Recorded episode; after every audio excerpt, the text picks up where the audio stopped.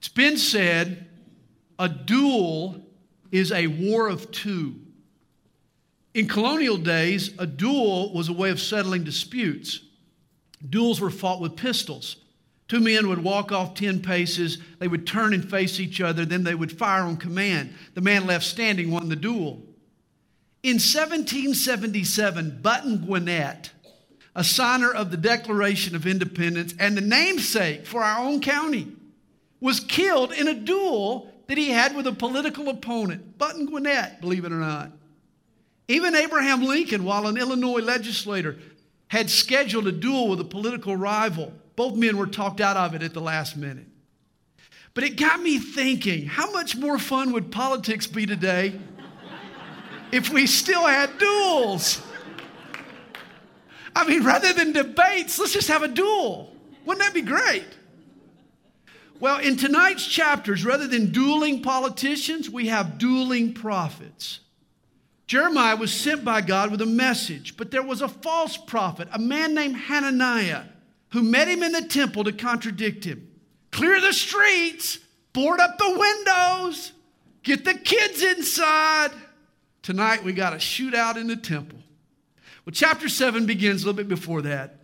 In the beginning of the reign of Jehoiakim, the son of Josiah, king of Judah, this word came to Jeremiah from the Lord, saying, now, verse 1 in the newer translations, the New American Standard, the NIV, they read, in the beginning of the reign of Zedekiah. And since the bulk of chapter 27 deals with King Zedekiah, the final king of Judah, it could be that that's the accurate reading. But it's also possible that this prophecy came to Jeremiah in the reign of Jehoiakim and it just wasn't delivered until the days of Zedekiah. Either way, it doesn't change the message. We're told, Thus says the Lord to me, make for yourselves bonds and yokes, and put them on your neck, and send them to the king of Edom, the king of Moab, the king of the Ammonites, the king of Tyre, and the king of Sidon, by the hand of the messengers who come to Jerusalem to Zedekiah, king of Judah. Now, apparently, Jeremiah was sent to a summit of foreign dignitaries, diplomats from various neighboring nations. Ambassadors had come from Edom, from Moab, from Ammon, from Tyre, from Sidon, all of Judah's adjacent neighbors. They were in Jerusalem to work on a strategy to revolt against the Babylonians. Now imagine this official meeting, it's in progress. When suddenly Jeremiah busts through the doors he comes walking in wearing a wooden harness around his neck. It's a yoke, the kind of yoke that an oxen would wear to plow a field. And he's warning these nations that Babylon is going to rule over them. There's no escaping it. And it's best that they surrender and submit to its yoke. This was a dramatic picture. Everyone would have recognized that the harness spoke of total domination. You know, Oriental yokes, they were heavy, they were cumbersome, they prevented the animal from even lifting its neck. What a contrast when Jesus told his disciples, Take my yoke upon you and learn of me, for I am gentle and lowly in heart, and you will find rest for your souls, for my yoke is easy and my burden is light. Babylon is going to be a tough taskmaster, whereas Jesus rules and steers us gently and He always does so in love. Hey, if the burden you're carrying tonight is heavy and burdensome and cumbersome, it's not the burden Jesus gave you. His yoke is easy and His burden's light. Well, the Lord said to Jeremiah, and command to say to their masters, Thus says the Lord of hosts, the God of Israel, thus you shall say to your masters, and this, in other words, the kings that you've come to represent, go back to them and say, I have made the earth, the man and the beast that are on the ground, by my great power and by my outstretched arm, and have given it to whom it seemed proper to me. In essence, God sat down and he drew up a map of the world according to his own discretion. And he carved out the nations and their sovereignty. They were all forged, not by the counsels of man, not by the power and wisdom of man, but by the Lord. The Lord sets up kings and takes down kings. He says, And now I have given all these lands into the hand of Nebuchadnezzar, king of Babylon, my servant. And the beasts of the field I, all, I have also given him to serve him. Yahweh, the God of Israel, is behind this Babylonian surge and Nebuchadnezzar's rise to power. He even calls Nebuchadnezzar my servant. Now, Nebuchadnezzar was an interesting historical character. He was perhaps the most absolute despot the world has ever seen. His reign extended, as we're told here, even to the beasts of the field. And he had an ego to match that kind of authority. He was a proud man. And yet, here God referred to him as my servant. For God had a plan to humble this man, Nebuchadnezzar. You first see God's plan unfolding as Nebuchadnezzar witnessed the God of Israel defending Daniel's obedience. You remember in Daniel chapter 1. And then the faith of Daniel's three friends, there when they refused to bow to the idol. The king looked into the furnace after throwing the three guys into it, and he saw a fourth man likened to the Son of God. God was speaking in numerous ways to Nebuchadnezzar. And yet, this king still didn't take God's message to heart. It still didn't humble him. Reminds me of the lion. He's walking through the forest. He's asking all the other animals, Who is the king of the jungle? The rabbit says, Oh, you are, mighty lion. The deer says, Of course you are, mighty lion. Finally, the lion, he comes to the elephant and he says, Who is the king of the jungle? The huge elephant picks up the lion in his trunk, whirls him over his head, and then slams him to the ground. The lion picks himself up, dusts himself off, and he says, Look, you don't have to get mad just because you don't know the answer to the question. Nebuchadnezzar, just like the lion, just didn't get it. Not until God teaches him a lesson. You see, at the pinnacle of this man's power, God humbled the emperor. He was strolling one day along the palace porch, admiring his great empire. When we're told in Daniel chapter 4, verse 30, the king spoke, Is not this great Babylon that I have built for a royal dwelling by my mighty power and for the honor of my majesty? Look at this city. While the word was still in the king's mouth, a voice fell from heaven King Nebuchadnezzar, to you it is spoken, the kingdom has departed from you, and they shall drive you from men, and your dwelling shall be with the beasts of the field. They shall make you eat grass like oxen, and seven times shall pass over you until you know that the Most High rules in the kingdom of men and gives it to whomever he chooses. That very hour, the word was fulfilled concerning Nebuchadnezzar. He was driven from men and ate grass like oxen. His body was wet with the dew of heaven till his hair had grown like eagle's feathers and his nails like bird's claws. The clinical name for this type of insanity is lycanthropy. Lycanthropy. At one time, Nebuchadnezzar ruled over every beast. Because of his pride, he became a beast. God drove him mad. Tradition tells us that it was Daniel who took care of the king during his madness. We know that when God restored Nebuchadnezzar, and he did restore him to his right mind, he was a new man. In fact, read Daniel chapter 4 when you get home tonight. The king testifies of his newfound faith. God had humbled Nebuchadnezzar, and in my opinion, he became a believer. I think we'll see him in heaven. Here in verse 7, God reveals to Jeremiah the extent of Nebuchadnezzar's dynasty. He says, All nations shall serve him, and his son and his son's son, until the time of his land comes. And then many nations and great kings shall make him serve them. And of course, this is what history proved. Before Babylon fell in 536 BC, both Nebuchadnezzar's son, a man named Evil Merodach, and his grandson Belshazzar would rule over his empire. Verse 8 continues to describe the extent of Nebuchadnezzar's dominion. And it shall be that the nation and kingdom which will not serve Nebuchadnezzar, the king of Babylon, and which will not put its neck under the yoke of the king of Babylon, that nation I will punish, says the Lord, with the sword, the famine, and the pestilence, until I have consumed them by his hand. Therefore, do not listen to your prophets, your diviners, your dreamers, your soothsayers or your sorcerers who speak to you, saying, You shall not serve the king of Babylon. Now remember, as Jeremiah says that, he's wearing a yoke around his neck.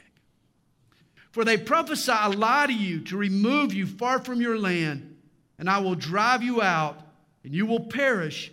But the nations that bring their necks under the yoke of the king of Babylon and serve him, I will let them remain in their own land, says the Lord, and they shall till it and dwell in it.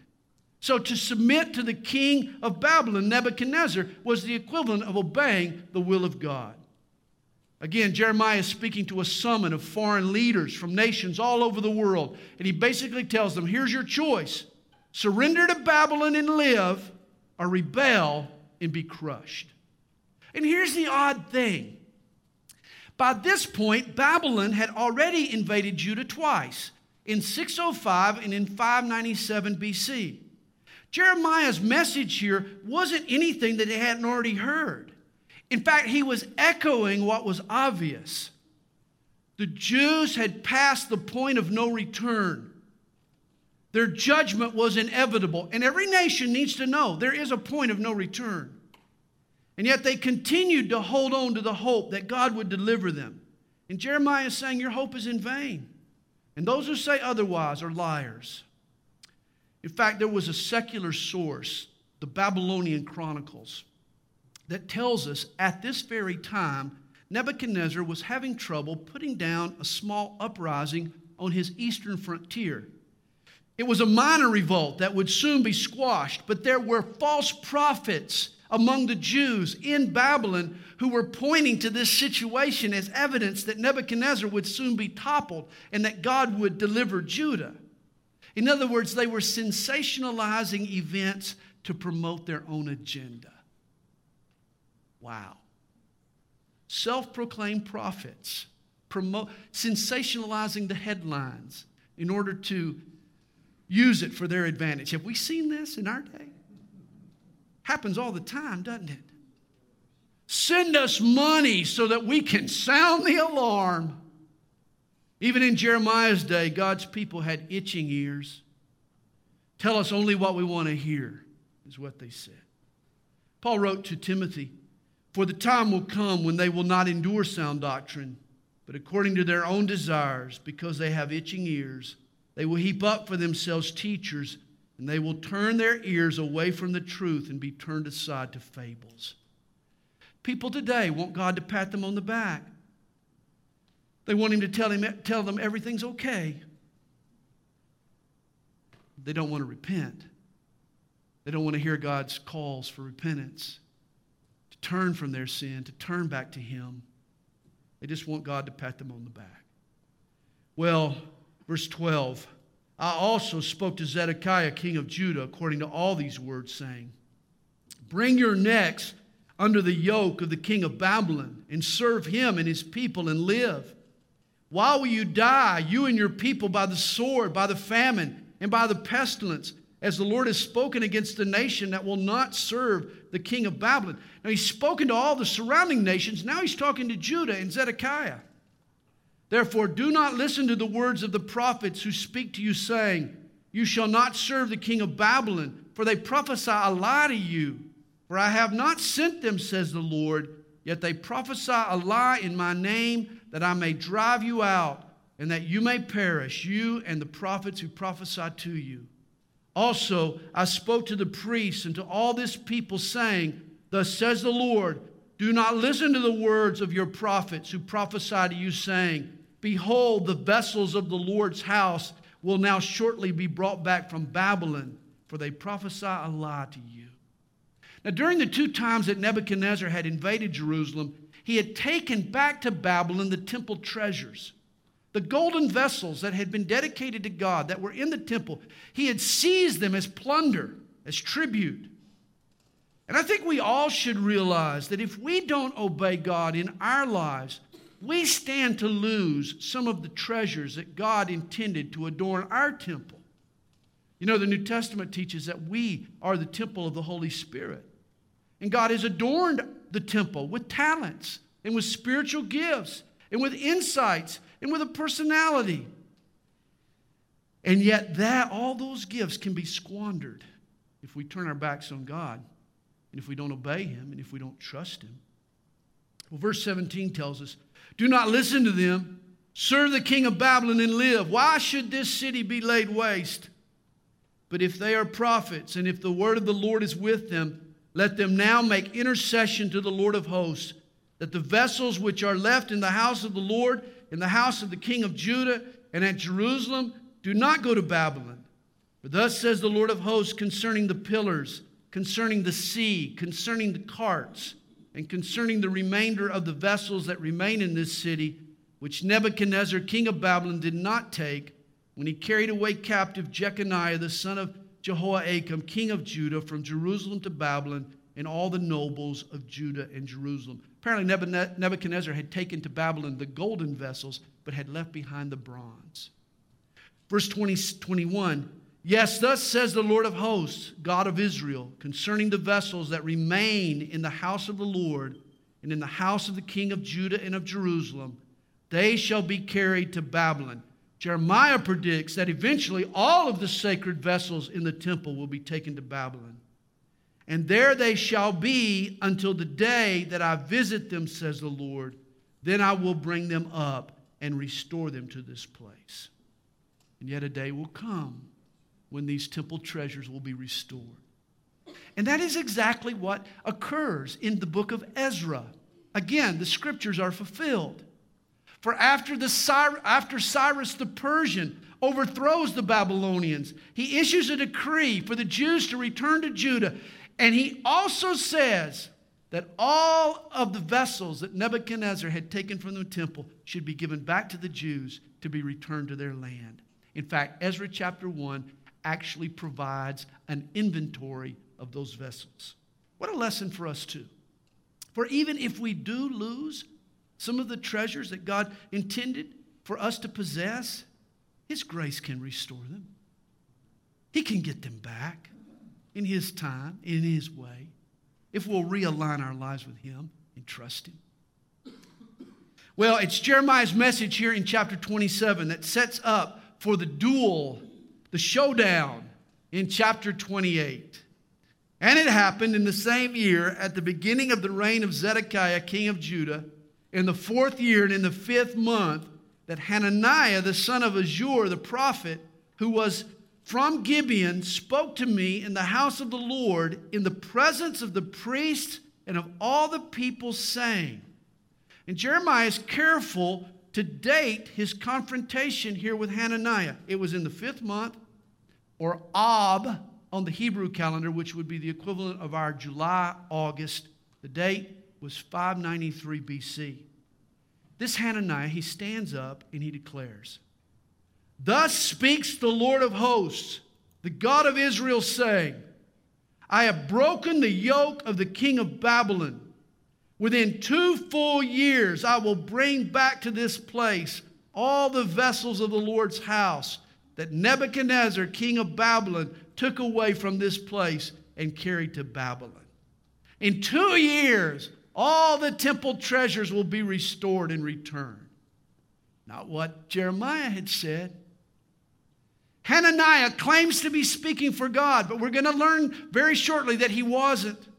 He was speaking lies. Hey, mark this down. Not everyone who claims to speak for God really does. Verse 4 And I will bring back to this place Jeconiah, the son of Jehoiakim, king of Judah, with all the captives of Judah who went to Babylon, says the Lord, for I will break the yoke of the king of Babylon.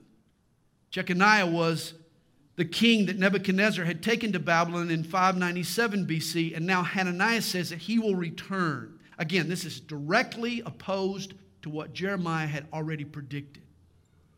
Well, then the prophet Jeremiah spoke to the prophet Hananiah in the presence of the priests and in the presence of all the people who stood in the house of the Lord. It's a big deal. Big audience is observing this. And the prophet Jeremiah said, Amen. The Lord do so. The Lord perform your words which you have prophesied to bring back the vessels of the Lord's house and all who are carried away captive from Babylon to this place. And if you read a little sarcasm in Jeremiah's voice, you would be right. He's mocking Hananiah. He's saying, Well, I wish you were correct. Nothing would make me happier for these things to be true, but you're wrong. Nevertheless, hear now this word that I speak in your hearing and in the hearing of all the people. The prophets who have been before me and before you of old prophesied against many countries and great kingdoms of war and disaster and pestilence. In other words, Hananiah was not just disagreeing with Jeremiah, but with a long line of the prophets. Isaiah, Micah, Joel, and others had all said that judgment was coming upon Judah. What Jeremiah was saying was nothing new. It had been confirmed by men of God who had gone before him. This is a line of reasoning that we can appeal to whenever we confront a cultist.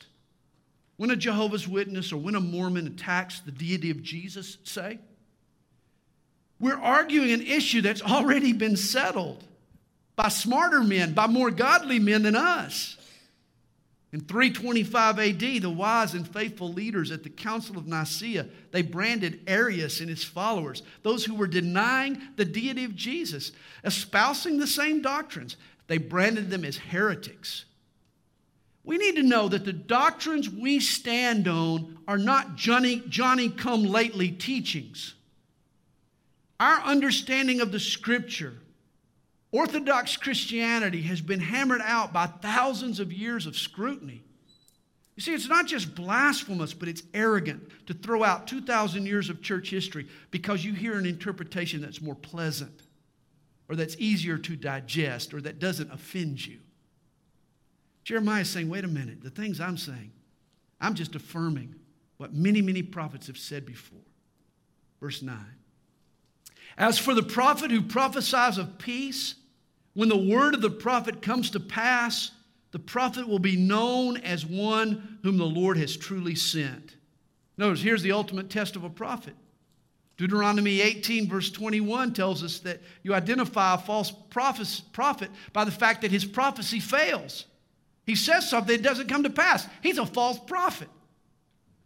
It's always just a matter of time before you find if he's genuine or if he's bogus. Best way to test a prophecy is give it time. Jeremiah says, Well, let's just wait and see who's the false prophet. And then, verse 10, this Hananiah, he grows bold, he becomes daring. Then Hananiah the prophet, he took the yoke off the prophet Jeremiah's neck and he broke it. He gets physical. He walks up to Jeremiah, strips him of this wooden yoke, and he smashes it to pieces. And Hananiah spoke in the presence of all the people, saying, Thus says the Lord, even so I will break the yoke of Nebuchadnezzar, king of Babylon, from the neck of all nations within the space of two full years. And the prophet Jeremiah went his way. Now remember, this was all done in the temple, right in front of the priests. And the scripture says, all of the people of Judah. It was a big crowd. And here, this Hananiah, he upstages the prophet Jeremiah. He shows him up in front of this big crowd. Jeremiah gets challenged and he just walks away. Let me make a couple observations. First, the false prophet is usually a good showman. He has to be. He lacks authority in what he says, and so he tries to make up for it by how he says it. This is why he's loud and bombastic and demonstrative. His great showmanship makes up for his lack of substance. And then, second, notice Jeremiah's response. I, I got to tell you, if it were me, I would have kind of fought him over the yoke. I wouldn't have just given it up. And even if he had smashed it to pieces, I would have taken one of the pieces and clobbered him over the head with it. Nobody's going to turn me into a laughing stock. And yet, this duel has an anticlimactic ending. Jeremiah, he just walks off. Yet, here the prophet is teaching us a vital lesson. God doesn't need us to defend him. Did you know that? God's a big boy. He can defend himself. God hasn't called us to win his arguments for him. He simply calls us to speak his truth, to give a defense of the faith that's in us. The pressure to persuade is not on me. Once I declare what God gives me to say, then it's up to God's Spirit to win the hearts of the people that I've addressed. I can walk away confidently, confident of what I've said and of God's ability to verify His own truth. You know, here we might be tempted to accuse Jeremiah of cowardice. Why didn't he stay? Why didn't he fight? But perhaps Jeremiah shows more faith by walking away. He knew that truth was on his side. He knew that God's truth would prevail. He waited in faith. I think Jeremiah must have realized that God's goal is not to win the argument as much as it is to win the hearts of people. God's goal is not so much to win the argument. You know, I've found that you can win an argument. You can ram the truth down somebody's throat. You can render them speechless, and you can end up losing the person as a consequence. Jeremiah didn't want this encounter to turn ugly. He didn't want to get into a brawl with Hananiah. Had he argued with Hananiah, it might have legitimized his lies.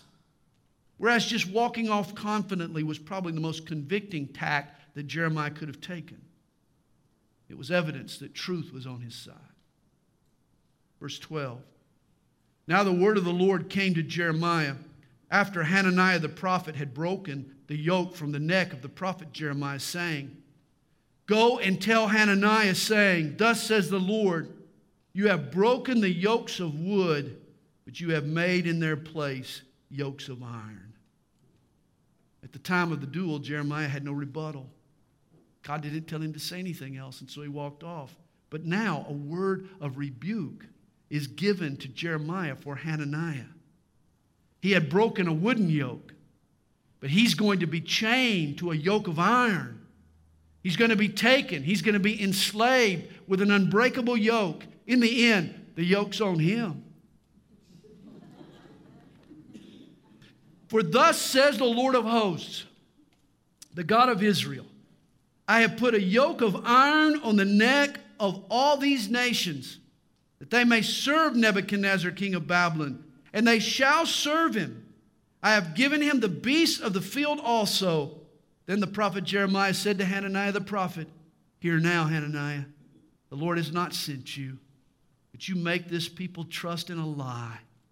Therefore, thus says the Lord Behold, I will cast you from the face of the earth. This year you shall die because you have taught rebellion against the Lord. Oh, boy, the Jeremiah, that's some pretty courageous stuff. How's that for a definite rebuke? Hananiah predicted that in two years the Jews would return to Babylon. Jeremiah counters him You'll be dead within the year. Verse 17. So Hananiah the prophet died the same year in the seventh month. Just two months later, you dead. And it's interesting. The seventh month on the Jewish calendar is the month of Tishra. It's the festival month. Feast of Trumpets, Feast of Tabernacles, the Day of Atonement, all fall within that month. Three feasts occur in one month. All the males in Judah would be required to come up to the temple during this time. That means that the whole nation would learn of Hananiah's demise. Through its timing, God turned this man's death into a national spectacle. If it happened earlier, fewer people would have known. God wanted to make sure everybody knew that this was a false prophet. Chapter 29 begins. Now, these are the words of the letter that Jeremiah the prophet sent from Jerusalem to the remainder of the elders who were carried away captive, to the priests the prophets, and all the people whom Nebuchadnezzar had carried away captive from Jerusalem to Babylon. This happened after Jeconiah the king, the queen mother, incidentally, her name was Nehushta, the eunuchs, the princes of Judah and Jerusalem, and, and by the way, one of them was a man named Ezekiel. We're going to study his prophecy after Jeremiah. The craftsmen and the smiths, maybe the Joneses too, for all I know, had departed from Jerusalem. And so Jeconiah, the son of Jehoiakim, he had reigned three months before he was carted off by Nebuchadnezzar to Babylon. His deportation, along with these others, occurred in 597 BC. And it was to these exiles, these Jews now living in Babylon, that Jeremiah sends this letter. He writes a letter to the exiles in Babylon. Verse 3. This letter was sent by the hand of Elasah, the son of Shaphan, and Gemariah, the son of Hilkiah, whom Zedekiah, king of Judah, sent to Babylon to Nebuchadnezzar, king of Babylon, saying, Thus says the Lord of hosts, the God of Israel, to all who are carried away captive, whom I have caused to be carried away from Jerusalem to Babylon, build houses and dwell in them, plant gardens and eat their fruit. This implied that they were going to be there for a while. This business of coming back in two years, this was nonsense. Despite what the false prophets had said, they weren't coming home in two years. It was going to be seven decades they were going to live in Babylon. Many of them were going to die in Babylon. He writes, Take wives and beget. You're going to be there a while. Find your wife. Beget sons and daughters. Take wives for your sons and give your daughters to husbands, so that they may bear sons and daughters, that you may be increased there and not diminished.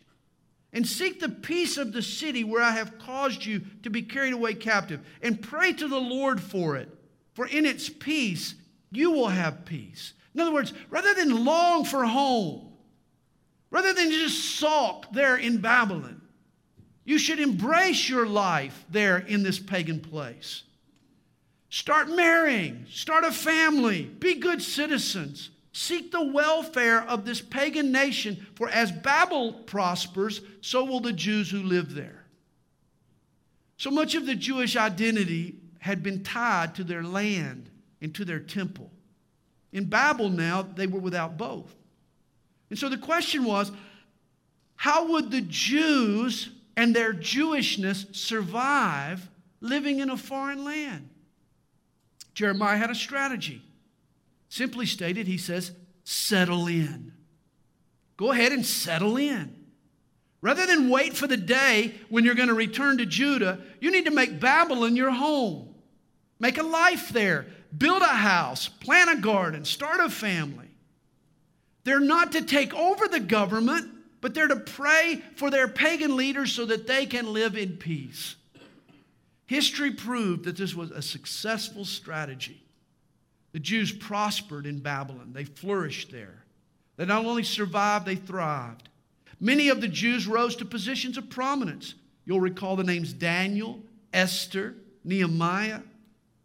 During the exile away from their temple, the Jews in Babylon developed a meeting they called it a synagogue, the word meeting or synagogue. It was a community center there in Babylon where Jews would meet together and they would worship Yahweh and they would teach the Torah and they kept their Jewishness alive.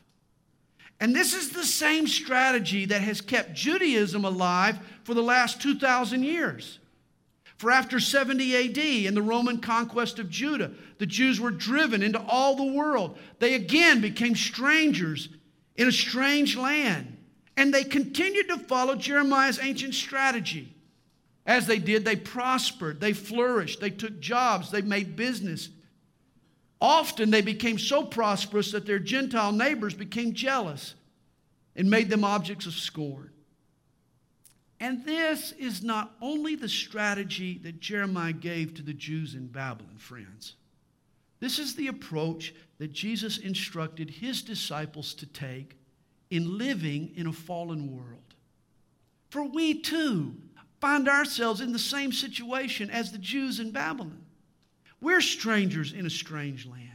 We're exiles in a pagan world, waiting on heaven, waiting to go home. But how can we survive? How can our Jesusness survive? Well, the Lord tells us in Luke chapter 19, verse 13. He says, occupy till I come. In other words, settle in. Don't just wait on heaven. Get involved in this world. Make your world a better place. Build a life. Start a business. Get involved in the community. Make it a better place. Get married. Have some kids. We even have a synagogue of sorts, do we not? The church is an outpost of heaven here on earth. It's a Christian community center where we worship Jesus and teach God's word and keep our faith alive. And our job, it's not to take over the government, but it's to be good citizens. It's to pray for our leaders so that what? So that we can live in peace and practice our faith freely and openly. As Paul told Timothy, to pray for kings and all who are in authority, that we may lead a quiet and peaceable life in all godliness and reverence. Like the Jews in Babylon, Jesus' instructions for his followers was to become part of the pagan society and influence it person by person from the inside out. Yes, Jesus is returning. He could come for us any day now. But we're not supposed to move to a mountaintop somewhere with guns and food rations and all and sit on the mountaintop and wait on him. That's not the strategy he, he tells us. He says, Occupy till I come. Another way of saying it, be in the world, but not of the world. It's been said, live as if the Lord is returning tomorrow, but plan as if he's not coming back for a thousand years.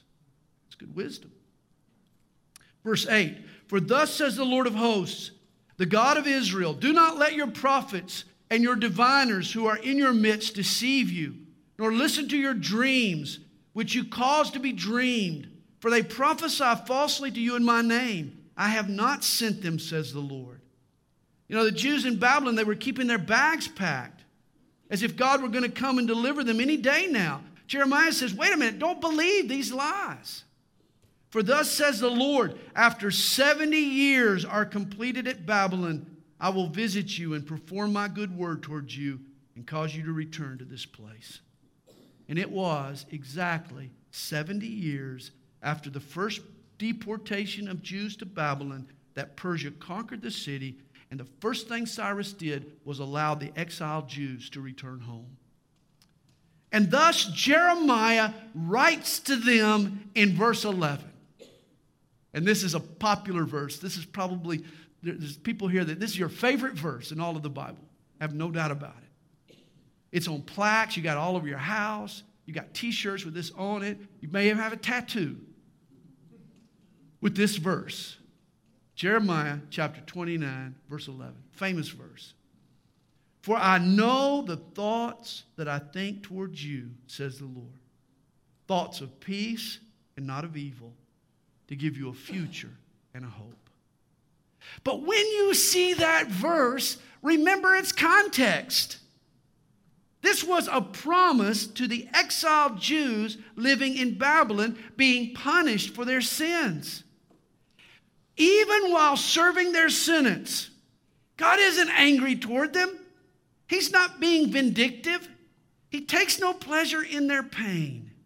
His thoughts toward them are of peace and not evil, to give them a future and a hope. Isn't that wonderful? This was God's word to his people in their darkest hour. In the aftermath of their greatest failure, God had brought Abraham out of the land of idols to his, a new land, a promised land. Now his descendants have failed and trusted other gods and have returned to the land of idols. But even after such a colossal failure, there is still hope. In fact, even after the fall of Jerusalem, Jeremiah is going to say to God, of God, in Lamentations chapter 3, Great is your faithfulness. He still had hope, he still had trust in God. The false prophets were prophesying a false hope, but God's hope was real. Our God, the God of Israel, is the God of second chances. And no matter how bad things get, don't count God out. He cares, He loves you. His thoughts towards you are not of evil, but they're of peace. They're of a future, they're of hope. God redeems and restores. And then verse 12, he says, Then you will call upon me and go and pray to me, and I will listen to you. And you will seek me and find me when you search for me with all your heart. And this too is such an encouraging verse. You see, Jews were taught that they needed to come to the temple to worship, that the temple was the one place on earth where God could be found. But now the Jews in Babylon, they are far in proximity from their temple, 800 miles. Yet, even in this pagan land, if they seek the Lord with all their heart, He can be found. What an encouraging verse. My grandkids are two and three years old, and they haven't yet grasped the fine art of playing hide and seek. They don't give the hiding part much of an effort. It's not their favorite aspect of the game, quite frankly. Their joy is being found. And this is true of God. God's a horrible hider. He loves to be found. He doesn't like the shadows. He loves to reveal. He enjoys being found. All he asks of us is to seek him with all our heart. A.W. Tozer once wrote, It's not that we don't want God, we do. We just want other things more. And this is why just seeking God half heartedly is not enough. We need to pursue Him with passion, with effort, with our whole heart. I love what Elizabeth Barrett Browning once wrote Earth is crammed with heaven, and every common bush afire with God. But only he who sees take off, takes off his shoes. The rest sit around and pick blackberries. In other words, it's not that God doesn't want to be found, he reveals himself in every common bush. But are we seeking him? Verse 14 I will be found by you, says the Lord, and I will bring you back from your captivity. I will gather you from all the nations and from all the places where I've driven you, says the Lord. And I will bring you to the place from which I caused you to be carried away captive, because you have said, The Lord has raised up prophets for us in Babylon. Therefore, thus says the Lord concerning the king who sits on the throne of David, concerning all the people who dwell in this city, and concerning your brethren who have not gone out with you into captivity. Thus says the Lord of hosts Behold, I will send on them the sword, the famine, the pestilence, and will make them like rotten figs that cannot be eaten. They are so bad. Remember the prophecy in chapter 24 the good figs and the bad figs? Those who surrendered to Babylon were the good figs, those who listened to the false prophets and refused were the bad figs. He says, And I will pursue them with the sword, with famine, and with pestilence and I will deliver them to trouble among the kingdoms of the earth, to be a curse, an astonishment, a hissing, a reproach among the nations where I have driven them, because they have not heeded my word, says the Lord, which I sent to them by my servants the prophets, rising up early and sending them. Neither would you heed, says the Lord. Therefore, hear the word of the Lord, all you of the captivity, whom I have sent from Jerusalem to Babylon. Thus says the Lord of hosts, the God of Israel concerning Ahab, the son of Kolaiah, and Zedekiah, the son of Maaseiah. This is not King Zedekiah, but a false prophet by the same name, who prophesy a lie to you in my name. Behold, I will deliver them into the hand of Nebuchadnezzar, king of Babylon, and he shall slay them before your eyes. Jeremiah mentions two of the false prophets from Babylon, who are living in Babylon, whom God and Nebuchadnezzar are going to make examples. They're going to be slain. Their false prophecies will be silenced. He says, And because of them, a curse shall be taken up by all the captivity of Judah who are in Babylon, saying, You notice this will become a common curse. The Lord make you like Zedekiah and Ahab, and the king of Babylon roasted in the fire. The king is going to punish these bogus prophets who spoke against him and who, who encouraged the people to rebel against Babylon. And this makes for a great Bible trivia question. If you're ever in a Bible trivia game, name the five men that Nebuchadnezzar threw into the fiery furnace.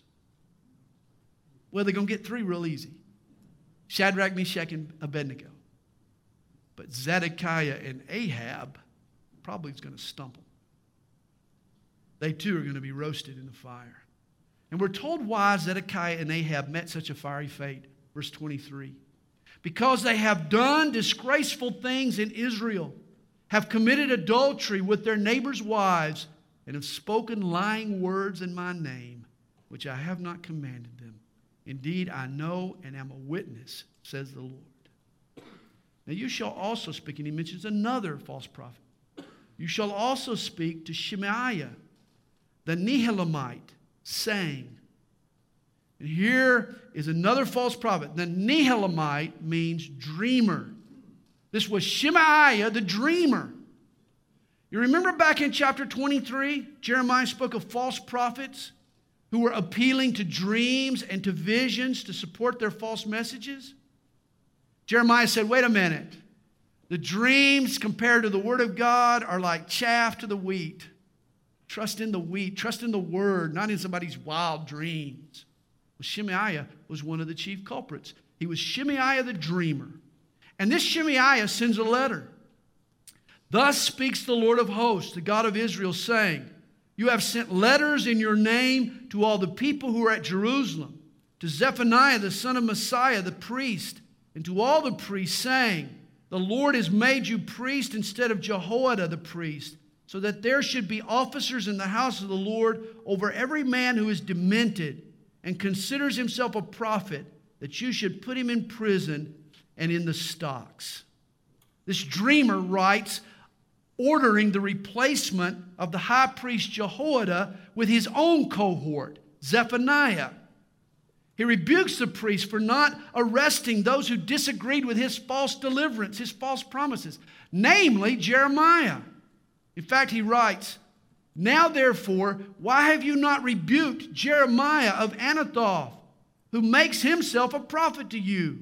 For he has sent to us in Babylon, saying, This captivity is long build houses and dwell in them, and plant gardens and eat their fruit. Here's another duel. We got dueling letters. Jeremiah sends the letter to Babylon, and now this guy in Babylon, he sends a letter back to, to uh, Jerusalem. Shemaiah the dreamer, he wants to appoint from Babylon a high priest in Jerusalem who's going to be sympathetic to his false prophecies. He even wants Jeremiah thrown in the stocks. Notice that.